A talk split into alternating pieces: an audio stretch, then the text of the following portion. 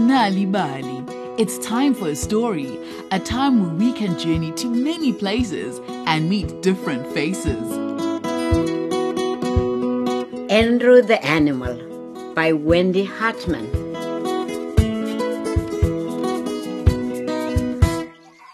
Andrew was angry. Whenever he went inside after playing, he had to wash. He didn't even have to be dirty, but he always had to go to the bathroom and wash his hands and face. Then every time he sat down at the table for supper, he had to wash his hands again. He also had to eat all his vegetables carrots or peas, potatoes or pumpkin, beans or beetroot. Andrew knew that some of his friends never had to eat their vegetables. Mm, I am never going to eat vegetables ever again. He decided one day. And He said loudly, I'm going to stay dirty forever and ever. The clock in the kitchen boinged loudly, and he heard his mother's voice calling. Andrew, wash your hands and face. It's time for dinner. Andrew stomped into the kitchen. No! He said loudly, And I am not Andrew. Oh, said his mother, surprised. really? No, animals like me don't have to wash their hands and faces. And I am an animal. I am the biggest, wildest animal you have ever seen. Andrew growled. I'm never going to wash, and I'm never, ever going to eat vegetables again. Just then, Andrew's father walked into the kitchen. Mm, I see. An animal, you say? Well, you know that all the farm animals live outside, so I think you may be happier living with them. He smiled and opened the back door. Okay, off you go then. And that is just what Andrew did. He growled again and happily stomped all the way down to the pig's pen. What's a good idea? Now I won't have to wash, and I can eat whatever I like. When he got to the pig's pen, he had loud grunting sounds. He walked up to the fence. Inside the pen were three pigs. They splashed and splashed in mud as they ate their food, Hello. said Andrew. Do you guys have to wash before eating dinner? Wash? What's that? You are silly. Said the pigs, That's good. said Andrew. I don't want to wash, and I'm the biggest, wildest animal you have ever seen. I'll eat with you. What are you eating?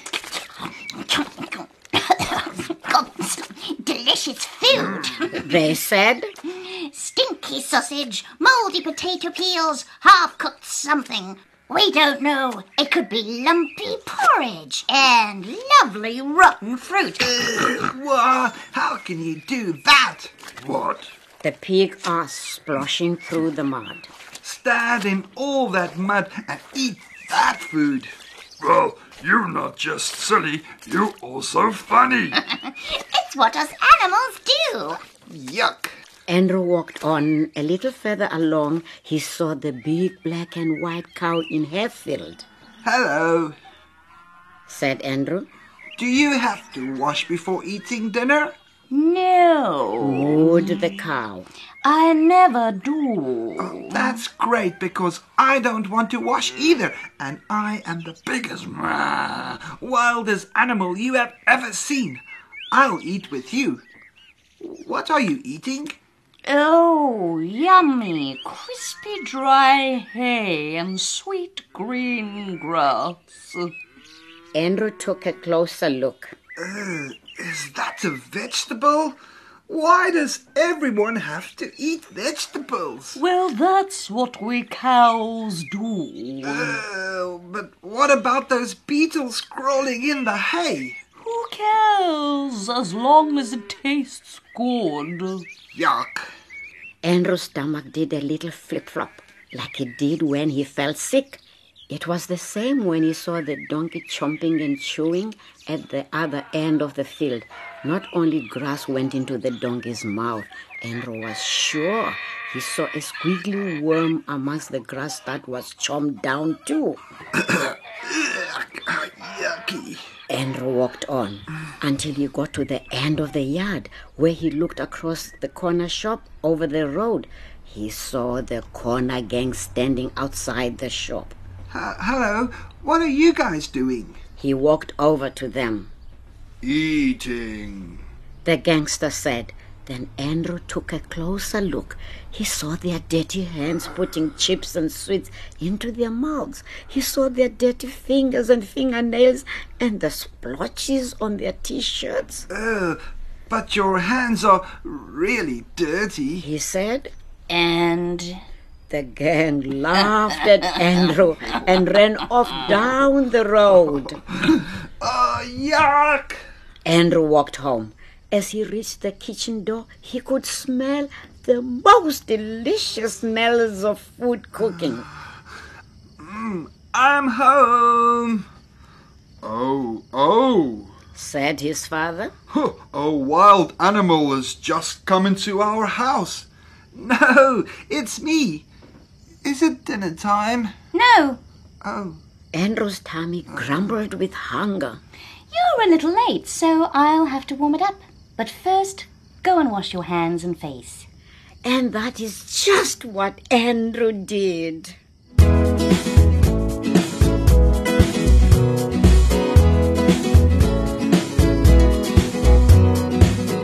And so we come to the end of today's story on Nal'ibali, produced by Vion Finter, Cassie Lowers, and Leon Fisser. Be part of Story Power with Nal'ibali and read a story anytime you want.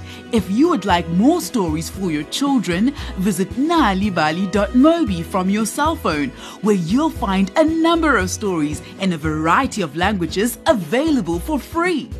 You can also find Nal'ibali on Facebook. Look out for the Nal'ibali supplement with great stories and activities available in various languages in the Sunday World in KwaZulu Natal, Gauteng, and the Free State, the Sunday Times Express in the Western Cape, the Eastern Cape's Daily Dispatch on Tuesdays, and the Herald on Thursdays. Nal'ibali. Oh.